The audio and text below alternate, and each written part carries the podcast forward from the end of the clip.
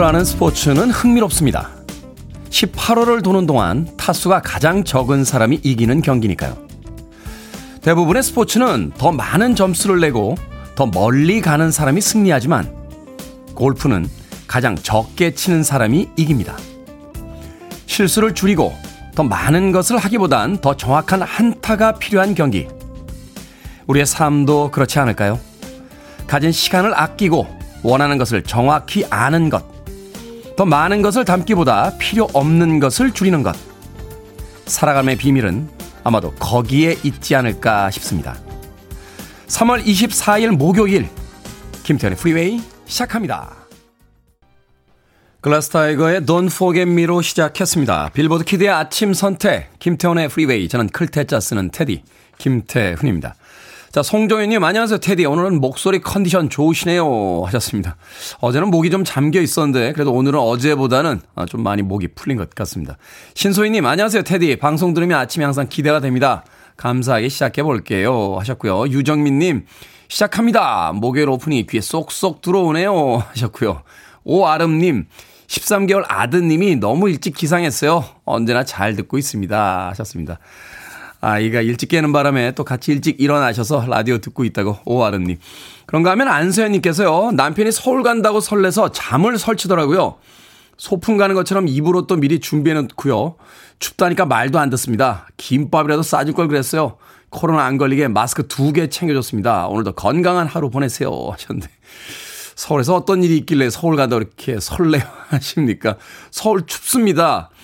아직 출발 안 하셨으면 조금 두터운 옷 하나 챙겨서 오시는 게 낫지 않을까 하는 생각이 드는군요. 낮에는 좀 기온이 풀리는데 아침, 저녁, 출근길과 퇴근길에는 날씨가 좀 쌀쌀해집니다. 어제는 흐려서 그랬는지 저녁 시간에 꽤 쌀쌀했어요. 봄옷 차림으로 나오신 분들 저녁에 꽤나 고생하셨습니다. 아, 따뜻하게 서울 나들이 잘하고 돌아가시길 바라겠습니다. 6101님, 제주에 해 뜹니다 하셨는데 사진도 한 장 보내주시면 어, 제주에 해 뜨는 모습 저희들도 함께 감상해 보도록 하겠습니다. 자, 청취자분들의 참여 기다립니다. 문자번호 샵 1061, 짧은 문자는 50원, 긴 문자는 100원, 콩으로는 무료입니다. 유튜브로도 참여하실 수 있습니다. 여러분은 지금 KBS 2라디오 김태훈의 프리웨이 함께하고 계십니다. KBS 2라디오 yeah, 김태훈의 프리웨이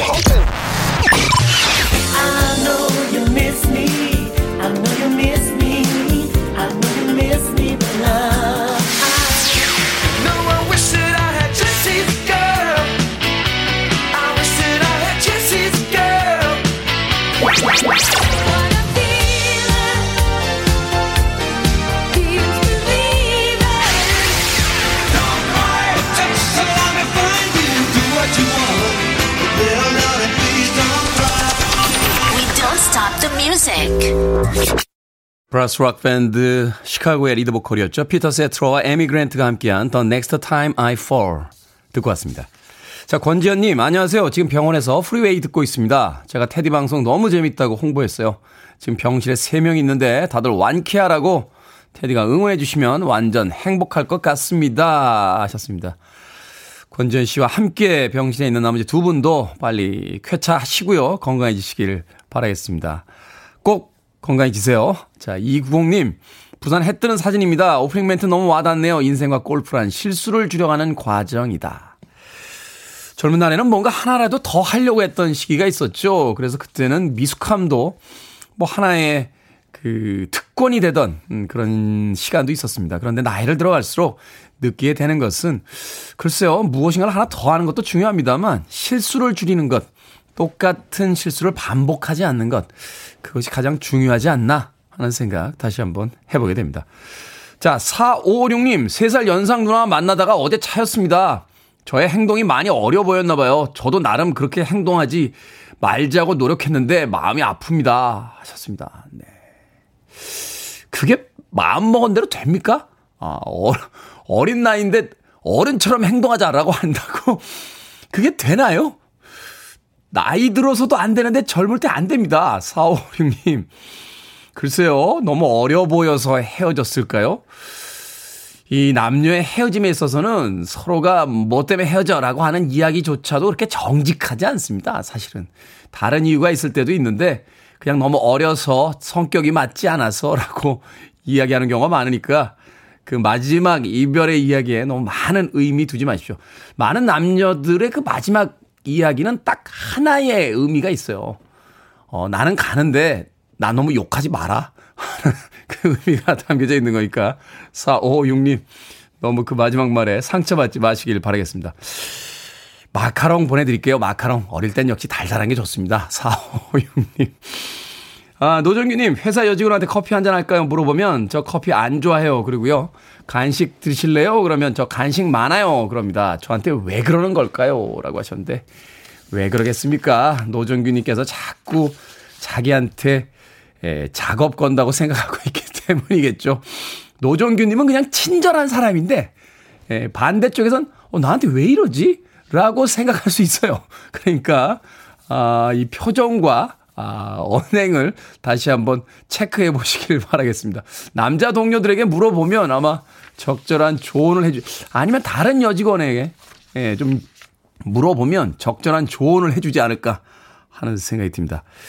그냥 조언을 구하기는 좀 그러니까 쿠키와 커피 보내드리겠습니다. 쿠키와 커피 함께 하시면서 그 여직원도 그럴래나요? 어우, 저 커피 안 마셔요. 어, 쿠키 많아요. 라고 할 수 있는데, 노정규님. 바깥쪽에서 우리 작가들이 고개를 끄덕끄덕 거리는군요. 힘듭니다. 누군가에게 다가간다는 것이. 자, 행복한 일상님의 신청곡으로 합니다. 릭 스프링필드, Jessie's Girl.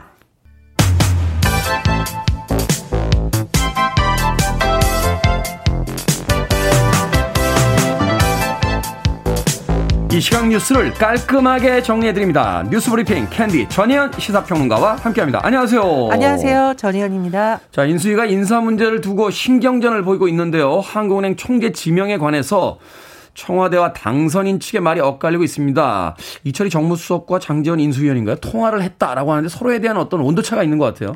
예, 언론별로 실명이 나온 것도 있고 안 나온 것도 있지만 대체로 이렇게 추정이 됩니다. 네. 문재인 대통령이 어제 한국은행 총재 후보로 이창용 국제통화기금 아시아태평양 담당 국장을 지명을 했는데요.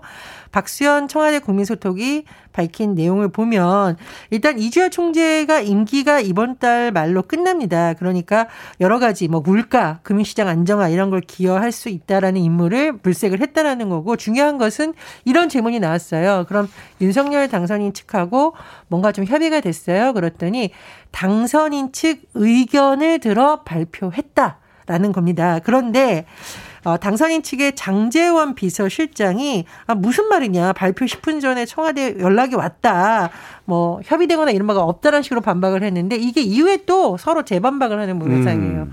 청와대는 자꾸 그러면은 거짓말하면 다 공개한다 이렇게까지 얘기를 했습니다. 강경하게 나왔어요. 네, 네. 그러면 그동안의 오간 얘기 다 공개한다라고 했는데 어쨌든 서로 굉장히 신경전이 벌어지고 있다. 그래서 결국 관심사는 이거잖아요. 문재인 대통령과 윤석열 당선인이 언제 만날까인데 어, 이걸로 인해서 회동이 더 늦어질 수도 있지 않냐라는 분석이 나오고 있습니다. 그런데 테디님이 왜 우리 방송 시작하기 전에 나한테 왜 이래요?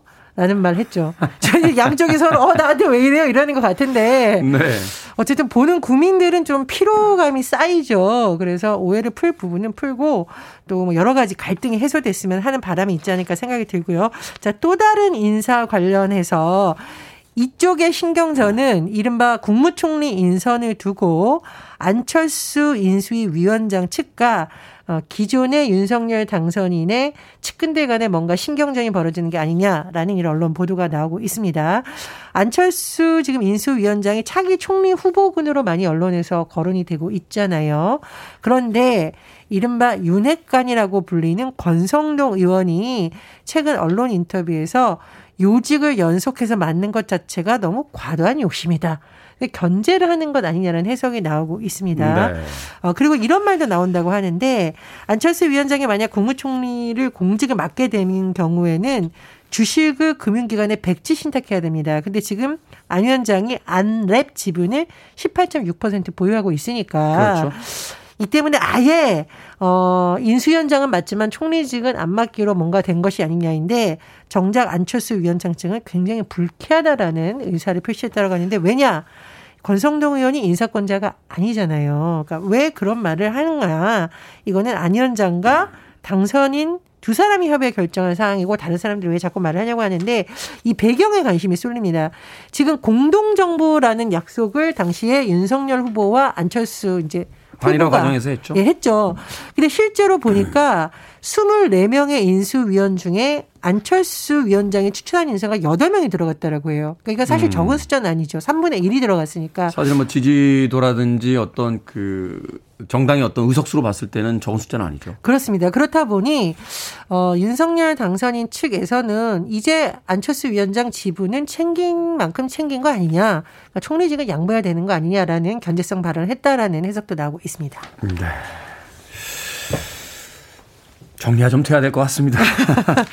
자, 더불어민주당 차기 원내대표 선거를 앞두고 오늘인가요? 네, 오늘 오후 2시 172명 의원 전원을 대상으로 투표를 해서 이제 차기 원내대표를 선출을 하는데 콩클라베 방식이라고 요즘 많이 얘기하잖아요. 교황 선출할 때 방식이죠? 예, 일단 의원들을 다 모아놓고 이름 다 써내세요. 다 하는 겁니다. 그러니까 후보군이 뭐 사전에 연설하거나 이런 거 없어요. 그러나 1차 투표에서 뭐 3분의 2 이상 지지를 받은 의원이 나오지 않으면 10% 이상을 득표한 의원들 대상으로 정견 발표하고 2차 투표를 하는데 2차 투표에서도 만약 과반 득표자가 안 나온다. 그럼 그 중에 1, 2, 2만 선출해서 다시 투표를 하는 방식으로 하게 될 예정입니다. 네. 현재 후보가 4선의 안규백 의원, 3선의 김경엽, 박광원, 박홍근, 이원흥 의원 등이 거론이 되고 있는데 어쨌든 굉장히 중요한 선거기 때문에 또 어떤 결과가 나올지 관심이 보입니다.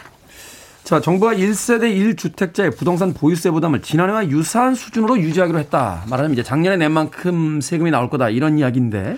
그렇습니다. 말씀해 주셨듯이 1세대 1주택자에 한해서겠죠. 일단 네. 전국의 공동주택 공시가격이 17.22% 올랐는데 1세대 1주택 실소유자의 부담이 급등해서는 안 된다라는 것이 정부의 입장입니다. 아, 따라서 올해 재산세나 종부세를 산정할 때 지난해 공시 가격을 적용하겠다라는 거죠. 그런데 여기에 대한 언론의 평가는 좀 엇갈립니다. 일단 아니 그러면은 주택 가격 어쨌든 오르고 공시 가격을 시세를 반영하는 현실화 하겠다라는 것은 사실 필요하다는 입장이 많이 들었는데 네. 이런 기조가 흔들리는 거 아니냐는 우려도 나오고 있고 거꾸로 한쪽에서는 이걸 땜질 처방이다. 앞으로 계속 세금 부담 늘어날 텐데 어떻게 할 거냐. 근본적인 대책이 나와야 한다. 이런 입장이 또 맞서고 있습니다. 작년에 비해서 올해 주택 가격이 좀 주춤했기 때문에 뭐 비슷한 거 아닙니까? 그런데 이제 공시가격 현실화라는 것이 시세에 거의 근접하도록 계속 그렇죠. 퍼센트를 올린다는 거니까요. 거기에 따른 세금 인상은 또 있을 수가 있겠습니다. 자, 노벨 평화상을 수상한 한 러시아 언론인이 노벨상 메달을 경매에 내놨습니다. 예, 러시아의 독립 언론 노바야 가제타 편집장인 드미트리 무라토프는 지난해 노벨 평화상을 수상한 인물입니다. 왜 평화상을 받았을까요?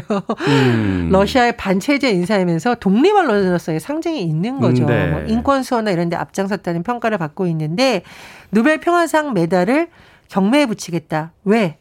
우크라이나 피난민을 돕는데 써달라는 거죠. 저는 이런 생각이 들었습니다. 사실 그 메달의 물리적인 가치가 얼마나 될까요? 그러나 왜 러시아 언론인이 메달을 경매에 내놓을 수밖에 없는가? 이슈화 시키는 거죠. 그렇죠. 이 우크라이나 피난민에 대한 관심을 촉구한다라는 것은 역설적으로 반전 의지를 드러낸 것이다. 이런 좀 분석이 나오고 있습니다. 그리고 제가 속보를 하나 전해드리면 어, 러시아군이 우크라이나 내에서 전쟁 범죄를 저지르고 있다는 논란이 있었잖아요. 뭐, 폭행부터 뭐 많은 일 들을 벌이고 있거든요. 그렇습니다. 그런데 미국의 토니 블링컨 장관이 이것을 공식적으로 러시아가 우크라이나 내에서 전쟁 범죄 저지르고 있다라고 밝혔습니다. 따라서 이것이 앞으로 국제사법재판소에 있는 형사재판처를 통해서 처벌하는 수순으로 가는 것 아니냐 이런 전망도 나오고 있습니다. 한 나라가 이렇게 무력에 의해서 짓밟히고 있는데 아무것도 할 수 없다라는 게 참 무기력하게 느껴지는군요. 국제사회가. 자, 오늘 시사 엉뚱 퀴즈 어떤 문제입니까? 예, 인수위원회 관련 인사 소식 전해드렸습니다. 정부 운영에는 뭐 당연히 능력 있는 인사가 중요한데 사람 사이에서는 예의 바른 인사가 필요하죠. 그렇죠. 자, 오늘의 시사 엉뚱 퀴즈. 각 나라마다 독특한 인사법이 있습니다. 프랑스의 인사법 중 하나인데요. 서로 양보를 먹 번갈아 막대면서 이렇게 쪽쪽 소리를 내는 인사가 있습니다. 이것을 뭐라고 할까요? 1번 콜라주, 2번 비주, 3번 안녕하주, 4번 참 쉽죠. 정답 아시는 분들은 지금 보내주시면 됩니다. 재미는 오답 포함해서 총 10분께 아메리카노 쿠폰 보내드리겠습니다. 각 나라마다 독특한 인사법이 있습니다. 프랑스의 인사법 중 하나로 서로 양보를 번갈아 맞대면서 쪽쪽 소리를 내는 인사를 뭐라고 할까요? 1번은 콜라주, 2번은 비주, 3번은 안녕하주, 4번은 참 쉽주. 문자번호 샵 1061, 짧은 문자 50원, 긴 문자 100원, 콩으로는 무료입니다. 뉴스 브리핑 전혜연 시사평론가와 함께했습니다. 고맙습니다. 감사합니다. 7869님께서요, 고3 따님이 좋아하는 곡이라고 신청하셨습니다. 저도 좋아합니다. ACDC, Highway to Hell.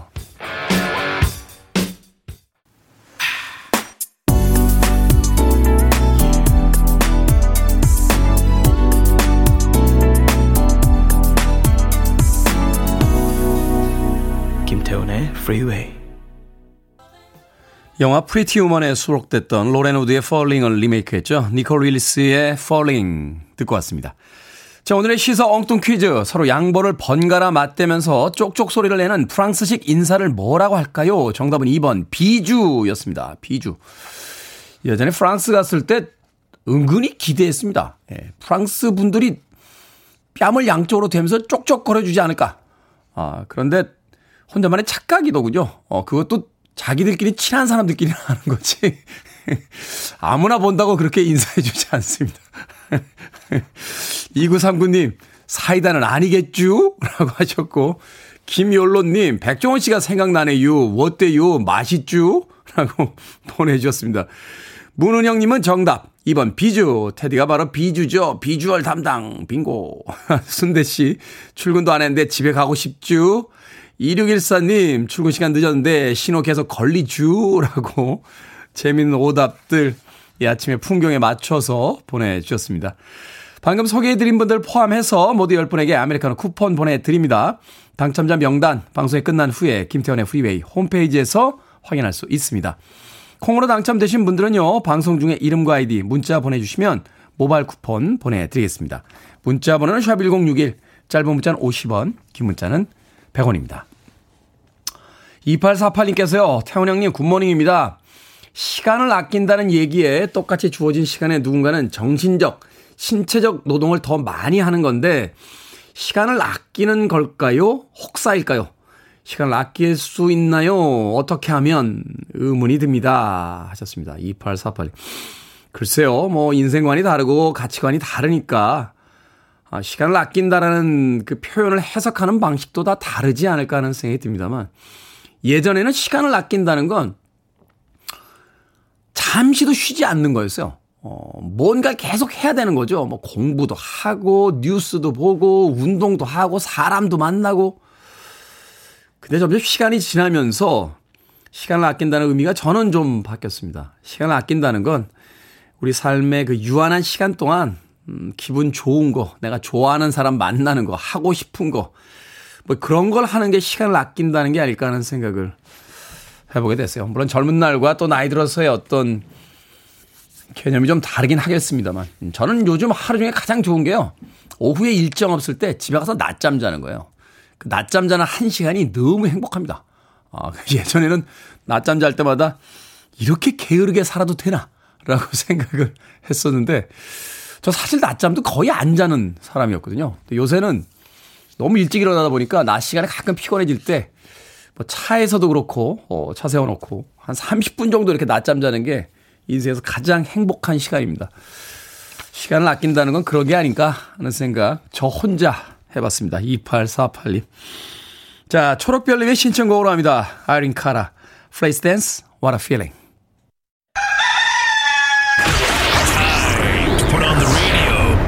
김태훈의 프리웨이 you ready?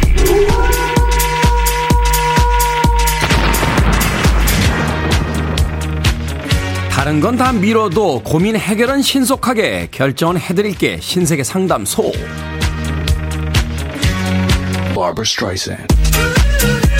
8776님 학교 야자 끝나면 10시입니다. 버블티를 먹을까요? 아니면 말까요? 먹읍시다. 그런 낙이라도 있어야 야자 시간을 즐겁게 버티죠 Barbara Streisand. 숙님, 10년 전에 따놓은 운전면허증이 장롱면허가 되어가고 있는데 연수 열심히 받아서 운전을 하고 다닐까요? 아니면 그냥 지금처럼 대중교통을 이용할까요? 그냥 대중교통 이용하세요. 운전이 필요한 순간이 오면 저한테 안 물어보시고 바로 차 사고 연수 끊습니다.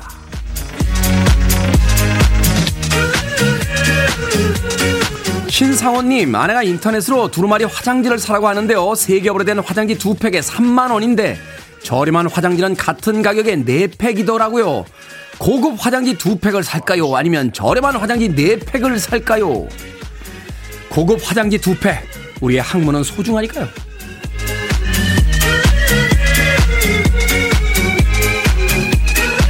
익명으로 박모님 동료에게 나이 들어 보인다고 했더니 웬걸 후드티에 부분 앞머리 가발을 쓰고 다닙니다. 더 나이 들어 보이는데 솔직하게 말할까요? 아니면 젊어 보인다고 말해줄까요? 젊어 보인다고 말해줍시다. 때때로 나는 솔직하게 말한다. 라고 하지만 다른 사람 눈에는 예의 없는 사람이 됩니다.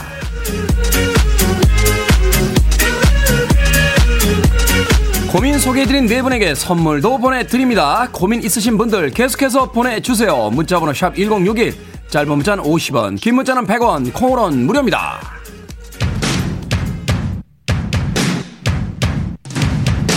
김지현님의 신청곡 Power Station Some Like It Hot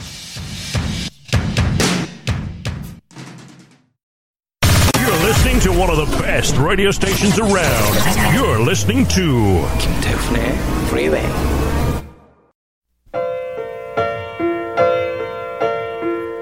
빌보드 키드의 아침 선택 KBS 2 라디오 김태훈의 프리웨이 함께하고 계십니다.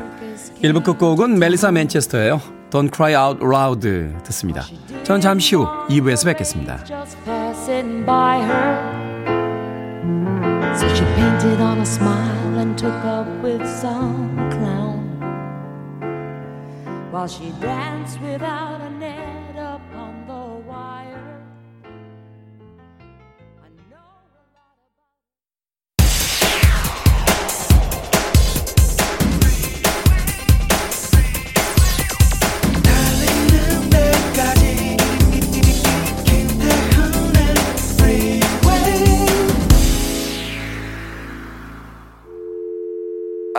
your arms around me. I need to feel your touch.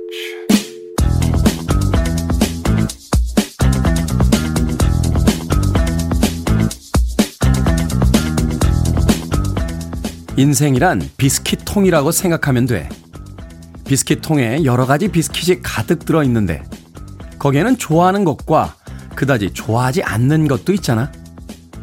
그래서 먼저 좋아하는 것만 자꾸 먹어버리면 나중엔 그다지 좋아하지 않는 것만 남게 되거든. 나는 괴로운 일이 생기면 언제나 그렇게 생각해. 지금 이걸 겪어두면 나중에 편해진다고. 인생은 비스킷 통이라고.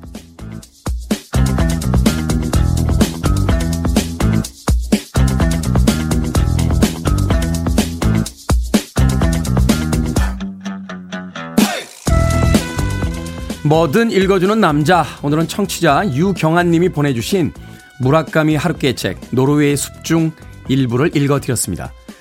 반드시 다 먹어야 하는 비스킷통에 좋아하는 것과 그다지 좋아하지 않는 것이 함께 들어있다면 뭐부터 드시겠습니까? 좋아하는 맛에 손이 가는 날엔 그 순간의 행복을 즐기고요. 안 좋아하는 맛을 맛봐야 하는 날엔 이걸 겪어두면 나중에 편해진다 라고 생각해 보는 거죠. 인생에는 행복과 불행의 총량이 적당히 정해져 있고 미리 맞선 만큼 나중에 편해질 수 있다고 믿는다면 지금 겪는 부침도 그다지 나쁘게만 느껴지진 않을 테니까요. Bob Seger and the Silver Bullet Band의 Against the Wind 이 곡으로 김태훈의 프리웨이 2부 시작했습니다. 앞서 일상의 재발견, 우리 하루를 꼼꼼하게 들여다보는 시간이었죠. 뭐든 읽어주는 남자. 오늘은 청취자 유경아 님이 보내주신 무라카미 하루키의 책 노르웨이의 숲 중 일부를 읽어드렸습니다. 읽다 보니까 로버트 저메키스 감독의 영화인 포레스트 검프 거기 초콜릿 상자에 대한 비유가 나오잖아요. 인생이란 초콜릿 상자와 같다. 어떤 맛이 나올지 아무도 알 수 없다. 라고 하는 그 포레스트 검프의 엄마가 해준 이야기. 약간 표절 아닌가요? 무라카미 하루키. 무라카미 하루키의 책을 읽은 것 같은데요. 로버트 저메키스가.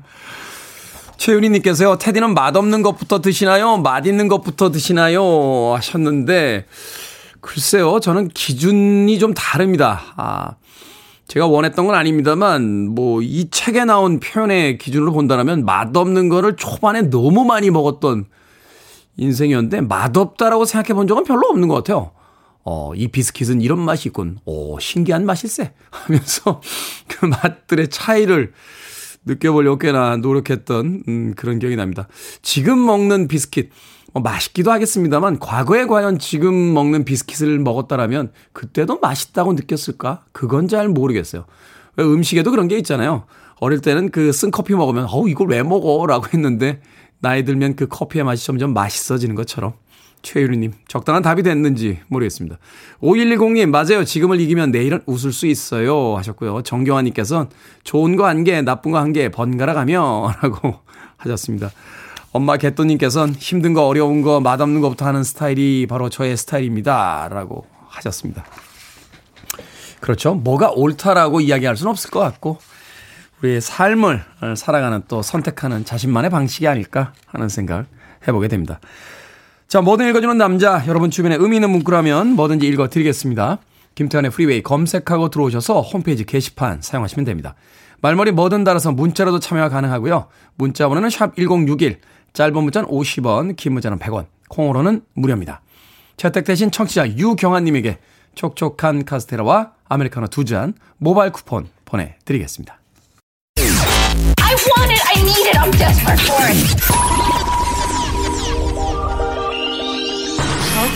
Let's do it. 김태훈의 Freeway. 일주일의 가장 어정쩡한 목요일 아침에 경쾌하게 두 곡의 음악 이어서 들려드렸습니다. 아시아의 Don't Cry에 이어진 K1261353님의 신청곡 Fire Inc의 Incorporation이죠. Nowhere Fast까지 두 곡의 음악 이어서 들려드렸습니다. 봄이 오고 있다라는 이야기를 전해드린 지가 꽤 된 것 같은데 아직도 아침 저녁으로 춥습니다. 아, 문득 노래가 나가는 동안 한강변의 풍경을 이렇게 모니터를 통해서 보고 있었는데 도대체 완전히 봄이야! 라고 하는 거는 언제부터 시작일까요? 작년 다이어리를, 어, 작년 이 스케줄표를 이렇게 쳐다봤더니, 음, 4월 한 중순쯤에 제 알러지가 시작이 되더군요. 아마 그때쯤이 이제 완연한 봄 날씨가 되지 않을까. 그런 의미에서 마음은 급하긴 합니다만, 3월 한 달간은 그래도 따뜻하게 예, 보내야겠다 하는 생각 해보게 됐습니다. 자, 두 곡의 경쾌한 음악으로 찌푸둥한 아침, 조금 음, 활기를 찾으셨길 바랍니다. 자, 9151님 심리 상담사를 꿈꾸는 중학교 2학년입니다. 출근하는 엄마와 함께 매일 신세계 상담소 사연을 들으면서 저도 결정을 해보는데 테디 아저씨와 다른 의견일 때가 많아요. 그때마다 제가 더 공부를 해야겠다는 생각을 합니다. 하셨습니다. 저하고 똑같으면 안 됩니다. 의견이. 저하고 달라야죠. 어, 저는 이제 옛날 사람이니까 아, 옛날 기준의 어떤 선택 같은 게 있는 거군요. 지금 중학교 2학년이면 또 달라진 시대의 어떤 선택 같은 것들이 있는 거죠. 그리고 제가 무슨 전문 심리 상담가도 아니고 어, 9151님, 공부를 열심히 하는 건 좋은데, 예, 제 의견과 다르다고 해서, 뭐, 실망하거나 좌절하시는 건 절대 아닌 것 같아요. 본인의 의견이 있다라면, 그 의견이 왜 그런 의견을 갖게 됐는지를 잘 설명할 수 있으면 되지 않을까 하는 생각 해 봅니다. 9151님. 자, 4338님, 출근길 버스 안에 테디의 감미로운 목소리가 나옵니다. 친구 만난 것처럼 기분이 좋아요. 라고 해 주셨습니다. 고맙습니다. 배상열님, 친구 추천으로 얼마 전부터 즐겨 듣고 있습니다. 코로나 확진으로 격리 중인데 제주 사는 친구가 힘내라고 제주 특산품 과일을 선물로 보냈습니다. 비타민 충전하고 힘내서 얼른 나야겠어요. 하셨습니다. 최근에 코로나로 확진되는 분들이 정말 많죠. 하루에 뭐 몇십만 명씩 확진이 되니까요. 누적 확진자 수가 천만 명을 넘어섰다고 하니까 우리나라 전체 인구의 한 4분의 1 정도는 지금 코로나를 한 번씩 겪은 것이 아닌가 하는 생각이 듭니다. 얼마 전에 재미있는 그 웹툰을 봤는데 지금까지 코로나에 확진되지 않은 사람들은 딱 두 가지 생각을 하고 있대요. 혹시 나도 모르게 지나간 게 아닐까? 라는 생각과, 음, 나는 슈퍼 항체에 보이셨군. 이라고 생각을 한답니다. 그런데 그렇게 생각하시는 많은 분들 중에도 앞으로도 이 코로나에 걸릴 위험이 있으니까 항상 마스크 쓰시고 개인 위생 주의하시길 바라겠습니다. 저도 조심하는 중입니다. 1878님의 신청곡으로 합니다. 최근 사진 보니까 수염을 아주 많이 길렀더군요. 보이 조지가 수염이 없던 시절 컬처 클럽입니다. Miss Me Blind.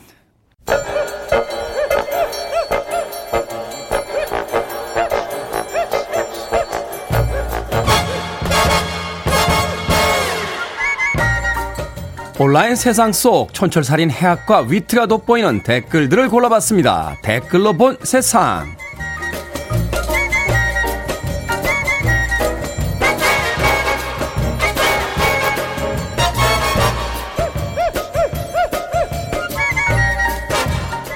첫 번째 댓글로 본 세상. 칠레대학 연구진과 미국 탐험가로 구성된 해양 탐사대가 아타카마 해구 바닥에서 생명체를 발견했습니다. 탐사대는 지난 1월부터 특수 잠수정을 타고 12주간 심해 원정에 돌입했는데요. 그 결과 수심 8,060m 해구 바닥에서 살아 움직이는 신종 심해 해삼류를 발견했다는군요. 연구진은 다양한 생명체가 빛도 없는 극한의 환경 속에서 살고 있다는 걸 확인했다고 밝혔는데요. 여기에 달린 댓글들입니다. 진우님, 앞으로 해삼 말미잘이라고 욕하지 마세요. 그 엄청난 수압을 해삼 같은 애가 견디고 있다는 게 신기할 따름입니다. 플레이님, 이미 수만 년 전부터 저기 살던 애들일 텐데요. 우리가 저 해삼을 신기해하는 것처럼 해삼도 우리를 신기하겠죠? 지구를 연구하는 건 좋은데요. 해삼 입장에선 이런 거 아닐까요? 조용하던 집 앞 거리에 꼭 가봐야 할 거리로 소문나서 갑자기 관광객들이 찾아오고 사진 찍고 시끄러워지고 별로 기분 안 좋을 것 같습니다.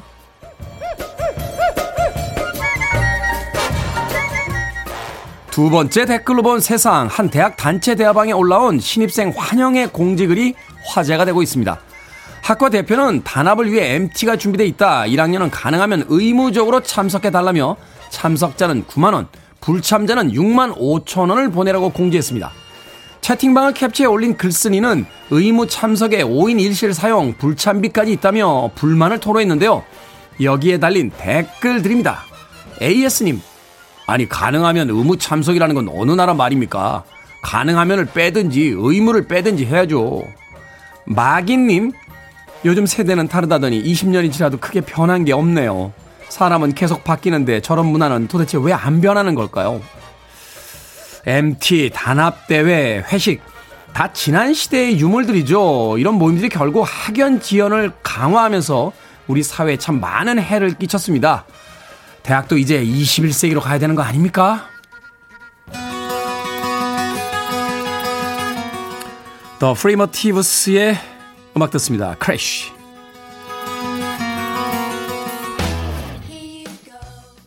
Freeway.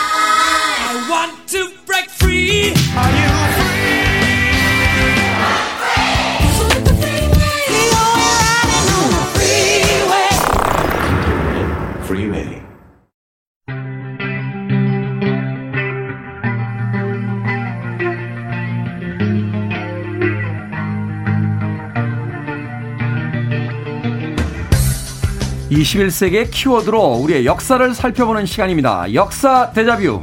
오늘도 공간역사연구소 박광일 소장님과 함께합니다. 안녕하세요. 안녕하세요.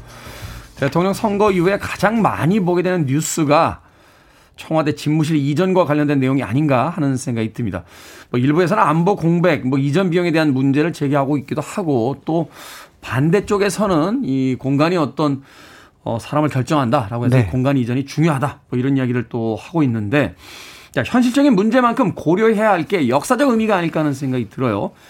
지난 1월에 경복궁 복원 얘기를 해주셨는데 그러면서 이제 청와대 역사 간단히 소개를 해주셨습니다. 네. 오늘은 바로 그 청와대 역사에 대해서 좀 더 자세히 이야기를 들어보도록 하겠습니다. 네, 그 청와대 논란이 이렇게 이제 커질 줄은 좀 몰랐는데요. 네. 어, 사실은 이제 청와대 같은 경우는 사실은 많은 논란이 있던 자리이긴 합니다. 무엇보다도 이제 그 자리가 굉장히 역사적으로 유래가 깊은 자리라는 점에서 이제 많은 분들이 거기에 대한 의미 부여를 다양한 방식으로 했었거든요. 네. 예를 들면 이제 고려 시대 거기에 처음에 이제 궁궐이 있던 자리고요. 조선 시대 경복궁이 이제 나중에 어, 흥선대원군 때 이제 그 중건을 한 이후에 북원이라고 하는 공원이 된, 만들어지는데 그 후원 지역에 포함이 되어 있었습니다. 그런 의미에서 볼 때 이제 청와대가 갖고 있는 의미가 사실은 이제 경복궁하고 깊은 관련이 있다라고 볼 수가 있는데요. 네. 어, 처음에 이제 경복궁을 건설했을 때 기준으로는 이제 궁궐 밖이 되지만 그 뒤에 이제 경복궁을 중건하면서 신무문 밖에 후원 공간을 마련하는데 여기 이제 육문당, 육무당으로 하는 경무대 영역이 만들어지게 됩니다. 경무대 영역. 경무대라고 하는 것이 무예를 살핀다. 뭐 요런 음. 정도로 보시면 될 것 같고요. 그다음에 이제 그 옆에는 경농제를 중심으로 해서 왕이 친경을 하는 직접 농사를 지어 보이는 그런 공간이 있었습니다. 아, 왕이 농사 주셨어요? 네, 어, 창덕궁 안에도 농사를 짓던 논이 있었고 그 논에서 나온 쌀을 신하들에게 나눠주기도 함으로써 아. 어떻게 보면 이제 백성들에게 모범을 보인다라는 모습을 보여주기도 했었는데요. 네. 경무대라는 이름에서 짐작할 수 있는 것처럼 무예 훈련장이 기본이었고 또 이제 그 고종 때 보면은 과거를 봤던 흔적이 남아 있어서 기록이 남아 있어서 나름 이제 중요한 의미를 갖다, 갖고 있다고 볼 수가 있는데요. 그런데 이제 고려시대 여기에 이제 궁궐이 있었던 이유는 사실은 이제 고려시대 궁궐은 약간 산비탈에 의지해서 경사를 이용하는 반면에 이 경복궁을 포함해서 조선시대 궁궐은 평지에 짓습니다. 어. 그러다 보니까 이제 두 검, 궁궐 사이가 이제 공간이 좀 비었고 그러다 보니까 이제 어 그 청와대 얘기를 할 때 궁궐 자리이지만 경복궁에서는 바깥 또는 후원 자리였다 이렇게 얘기를 하게 되는 겁니다. 네. 그러니까 말하자면 고려 시대와 이제 조선 시대의 건축 방식 자체가 달랐기 때문에 이제 위치가 조금 어, 금방이긴 합니다만 이제 조금 달라졌다. 맞습니다. 어. 그런데 후원이나 훈련장, 과거 시험장으로 쓰던 한적한 공간이었는데 말하자면 이제 공터 공간인 거잖아요. 과거 시험 보고 뭐 무예 연습하고 이러려면 이제 터는 있지만 사실 그렇게 건축물이 이렇게 올라가 있는 자리가 아닌 건데 네. 이게 언제부터 우리나라 권력의 중심지가 된 겁니까? 어, 말씀하셨던 것처럼 거기에는 뭐 육문당, 육무당이라고 하는 몇 개의 건축물 외에는 없었거든요. 네. 그런데 이 자리가 이제 우리나라 권력의 핵심으로 등장하게 된 거는 일제 강점기입니다. 1939년 9월에 조선 총독의 관저가 여기에 자리를 잡게 되면서부터인데요. 사실은 이제 그 전에 조선 총독의 관저는 남산 외성대에 있었습니다. 원래 이제 통관 관저가 그대로 넘어왔다라고 볼 수가 있는데 1926년에 어 새로운 총독부 청사가 경복궁 자리에 들어서게 되면서 남산과 경복궁에 약간 거리가 있게 된 거죠. 그러다 그렇죠. 보니까 과, 과거에 몸좀 떨어져 있죠. 네, 어. 그러다 보니까 그 경복궁에 가까운 곳엔 지금의 어, 청와대 자리에 경무대 자리에 이제 총독 관저를 짓게 되면서 그 공간이 이제 어떻게 보면 권력의 핵심 영역으로 이제 자리를 잡게 되는데요. 그런데 이제 널리 알려지지 않은 총독의 관저가 일제 강점기에 하나 더 있었습니다. 아, 이게, 그래요? 이게 사진으로만 남아 있는데요. 바로 용산에 있었습니다. 용산에 네, 그래서 국립중앙박물관하고 용산역 중간쯤에 해당하는 공간인데요. 이 건물은 처음에 그러니까 1908년에 조선주차군 사령관의 관저로 지었지만 이제 일제 침탈한 이후로는 총독의 관저로 어, 변모를 하게 됩니다. 음. 그런데 이 건물은 당시에 워낙에 커서 일본으로부터도 그러니까 일본 본국으로부터도 예산 낭비의 전형으로 아. 어, 보이게 되면서 사실은 규모가 워낙 커서 잘 쓰이지 않았던 거죠. 그런 의미에서 볼 때 사실은 어, 조- 어 일제 강점기에 총독 관저가 이제 두 개가 있었는데 원래는 이 용산에 있는 관저를 그대로 쓰려고 했습니다. 네. 그런데 총독부와의 거리가 있었기 때문에 멀리 머니까. 네, 그래서 결국은 어, 우리가 알고 있는 청와대 자리에 총독 관저를 지었다 이렇게 보시면 될 것 같습니다. 그렇군요. 이것도 뭐 어느 한 곳에 계속 오래 있었던 게 아니라 그 계속 이제 옮겨 다니는 그런 어떤 네. 시기였군요. 총독 관저는 근데 광복 이후에도 한동안 남아 있지 않았나요? 그 계속 쓰이죠. 네. 아. 그래서 이제 광복 이후에도 이제 미군정 장관이었던 하지. 하지. 그러니까 어 그러니까 그 장관의 관저로 이제 이것을 그대로 쓰게 됩니다. 처음에는 뭐 호텔에 있었지만 1945년 12월부터는 이 총독 관저를 그대로 쓰게 되고요. 네. 그다음에 이제 1948년 정부 수립 후에 대통령이 여기에 머물게 되면서 이 공간에 이제 이름을 처음 붙입니다. 그 이름이 바로 원래 이 장소를 가리키는 이름이었던 경무대. 경무대. 그래서 이제 우리가 알고 있는 경무대의 역사가 이제 시작이 되지만 원래 그 건물은 총독 관저였다 이렇게 볼 수가 있는 거죠. 그렇군요. 1공화국 때 1공화국 배경으로 한 왜 그 드라마 같은 거 보면 나오잖아요. 어, 경무대 에서 나왔습니다. 뭐 맞습니다. 얘기하는 게 있는데 바로 그 경무대군요. 그럼 청와대라는 이름은 언제부터 쓰기 시작했고 또 언제 지금의 모습을 갖추게 됐는지요?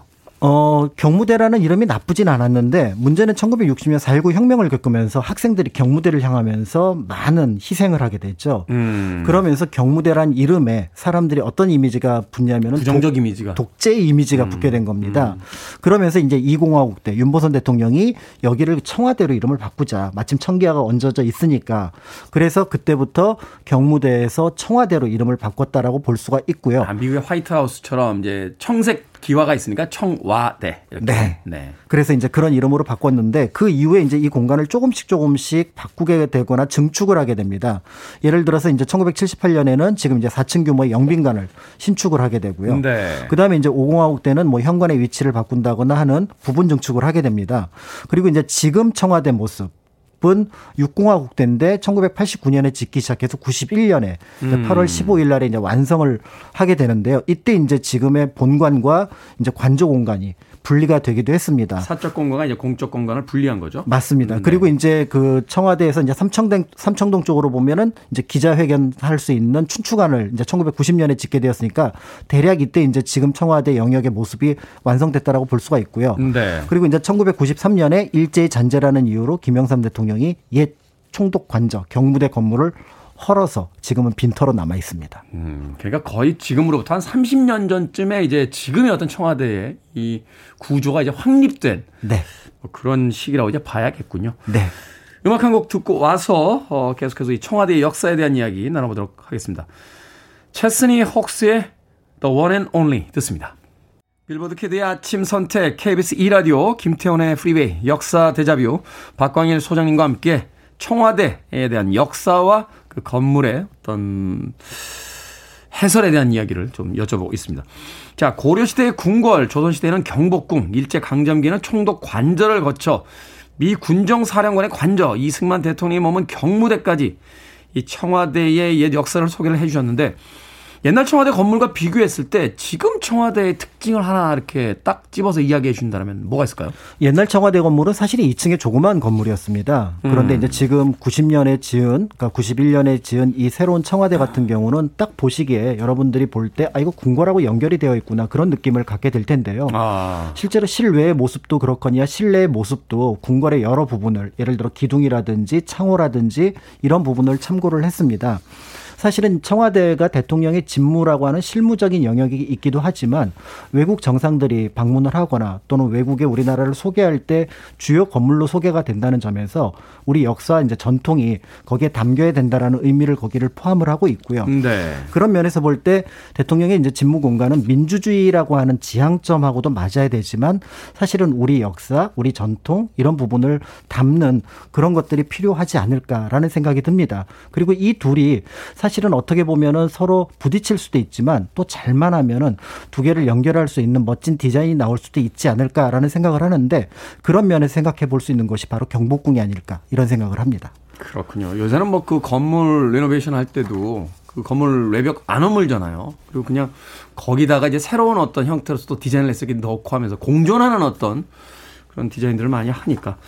자, 그런데요. 이 궁궐은 단순히 왕의 거주 공간이나 업무 공간이 아니라 당시에 이제 말하자면 모든 어떤 건축적 혹은 과학기술 가치관 이런 것들이 이제 집약된 공간이라고 볼 수 있지 않습니까? 맞습니다. 그래서 궁궐은 말 그대로 이념과 실제 특히 이제 경복궁을 기준으로 보면 그것을 잘 맞춘 건축물이라는 평가를 받는데요. 네. 뭐 궁궐은 기본적으로 세 개의 영역으로 나뉩니다. 왕이 생활하는 연조라고 하는 공간이 있습니다. 침 어떻게 보면 어, 개인적인 공간이라고 할 수가 있고요. 그다음에 이제 신하들이 머무는 외조가 있습니다. 이제 외조. 관청이 궁궐 안에 이제 들어가 있습니다. 권례각사라고 하는 것이 들어가 있는데 이 두 공간 사이에 치조라고 하는 그러니까 일종의 정치하는 공간이 있습니다. 음. 그러니까 이제 정치라고 하는 것은 왕이 혼자 하는 것도 아니고 신하들이 독주하는 것도 아닌 이 둘이 만나서 정치를 한다. 그게 궁궐 구조의 그 고스란히 녹아 있는 거고요. 아. 그래서 우리가 알고 있는 근정전이나 사정전 이제 그 영역에 해당한다고 볼 수가 있는데 더 나아가서 이제 그 조선을 건국할 때 정도전은 임금이란 정사를 부지런히 돌봐야 된다. 그래서 가장 중심 궁궐에 근정전이라는 이름을 붙여 놓았습니다. 음. 그리고 이제 그 앞에 신하들과 만나서 회의를 하는 편전인 사정전 공간이 있는데 네. 그 옆에 천추전 만춘전이 있습니다. 근데 봄 가을이 1년에 한 번이니 천년 만년으로 해석을 할 수가 있거든요. 네. 그러니까 천년 만년가는 정치를 왕과 신하들이 모여서 생각하며 하라. 이 영역의 의미가 그런 의미를 담고 있는 거죠. 정치에 대한 어떤 그 포부라든지 어떤 그 철학이 참 대단했다라는 생각을 해보게 되는군요.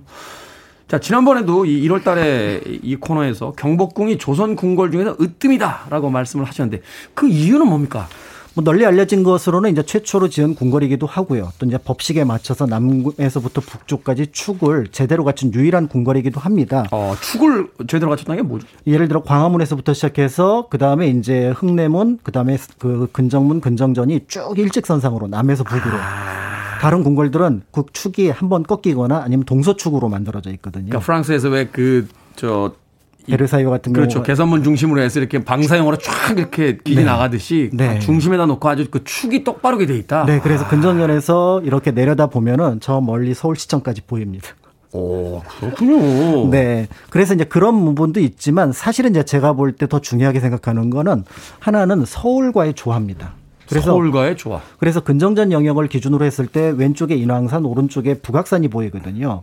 그런데 이 모습이 사실은 근, 경복궁의 일종의 상징이 됩니다. 네. 그래서 경복궁을 똑같이 그 건물을 다른 곳에 짓는다고 하더라도 이런 산과 어울리지 않으면 경복궁의 제대로 된 모습이라고 볼 수가 없는. 그 근대 건축, 현대 건축의 유명한 명언 중에 하나가 그 건물을 들어다가 다른 공간에 놨을 때 그 건물이 어색해져야 그렇습니다. 그게 멋진 공간이다. 왜냐하면 지금 있는 곳의 공간에 맞춰서 그 건물을 만들었기 때문에 맞습니다. 그걸 들어서 다른 데다 갖다 놓으면 이상하게 보여야 제대로 만든 건축물이다. 뭐 이런 이야기가 있는데 네. 우리 조상님들이 그걸 예전부터 알고 계셨고 그렇습니다. 그래서 실제로 한양을 어떻게 보면은 도읍지로 정할 때 경복궁의 위치를 가장 먼저 생각을 했을 거고요. 네. 그렇기 때문에 경복궁의 건축은 한양과 그러니까 서울과 뗄래야 뗄 수가 없고요. 그다음에 이제 또 하나 중요한 거는 앞에 잠깐 어 궁궐 안에 권례각사가 있다고 말씀하셨는데 조선 전체를 통치하기 위해서는 훨씬 더 많은 관료들이 필요합니다. 네. 그 관료들이 바로 어딨냐면은 광화문 밖 밖에 6조 거리에 있습니다. 음. 그러니까 우리가 알고 있는 지금 그 광화문 광장에 2조, 그러니까 의정부를 포함해서 6조, 2호, 2조, 호조, 예조, 형조, 병조, 공조에 해당하는 각 관청들이 있으니 사실은 창덕궁을 쓸 때도 이 6조 거리는 있었거든요. 네. 근데 거리가 좀 멀어지죠. 음, 음. 그러니까 나중에 이제 임진왜란 때 불에 타서 복원하지 못했던 이 경복궁을 흥선대원군 때 고종 때 복원했던 이유는 바로 뭐냐면 경복궁의 관청과 그 다음에 궁궐 밖의 관청이 서로 연결이 되어야 음. 정치가 음. 합리적일 거다. 그러니까 유기적으로 연결이 잘 된다. 그렇습니다. 그래서 경복궁은 육조거리와 한 세트거든요. 그러니까 그것만 떼어서 볼 수가 없다라는 점에서 그런 면에서 경복궁은 다른 궁궐과는 차이가 있는 특별한 궁궐이다 볼 수가 있고요. 사실은 어떤 자리가 어떤 사람을 만들기도 하는데요. 또 한편은 그 자리는 사람 쓰기 나름이라는 걸 경복궁이 보여주기도 합니다. 바로 경복궁에서 세종이 있었지만 또 연산군도 있었습니다. 아, 그렇군요. 역사 대자뷰 오늘은 청와대와 경복궁의 역사에 대한 이야기를 알아봤습니다. 공간 역사 연구소 박광일 소장님과 함께했습니다. 고맙습니다. 감사합니다.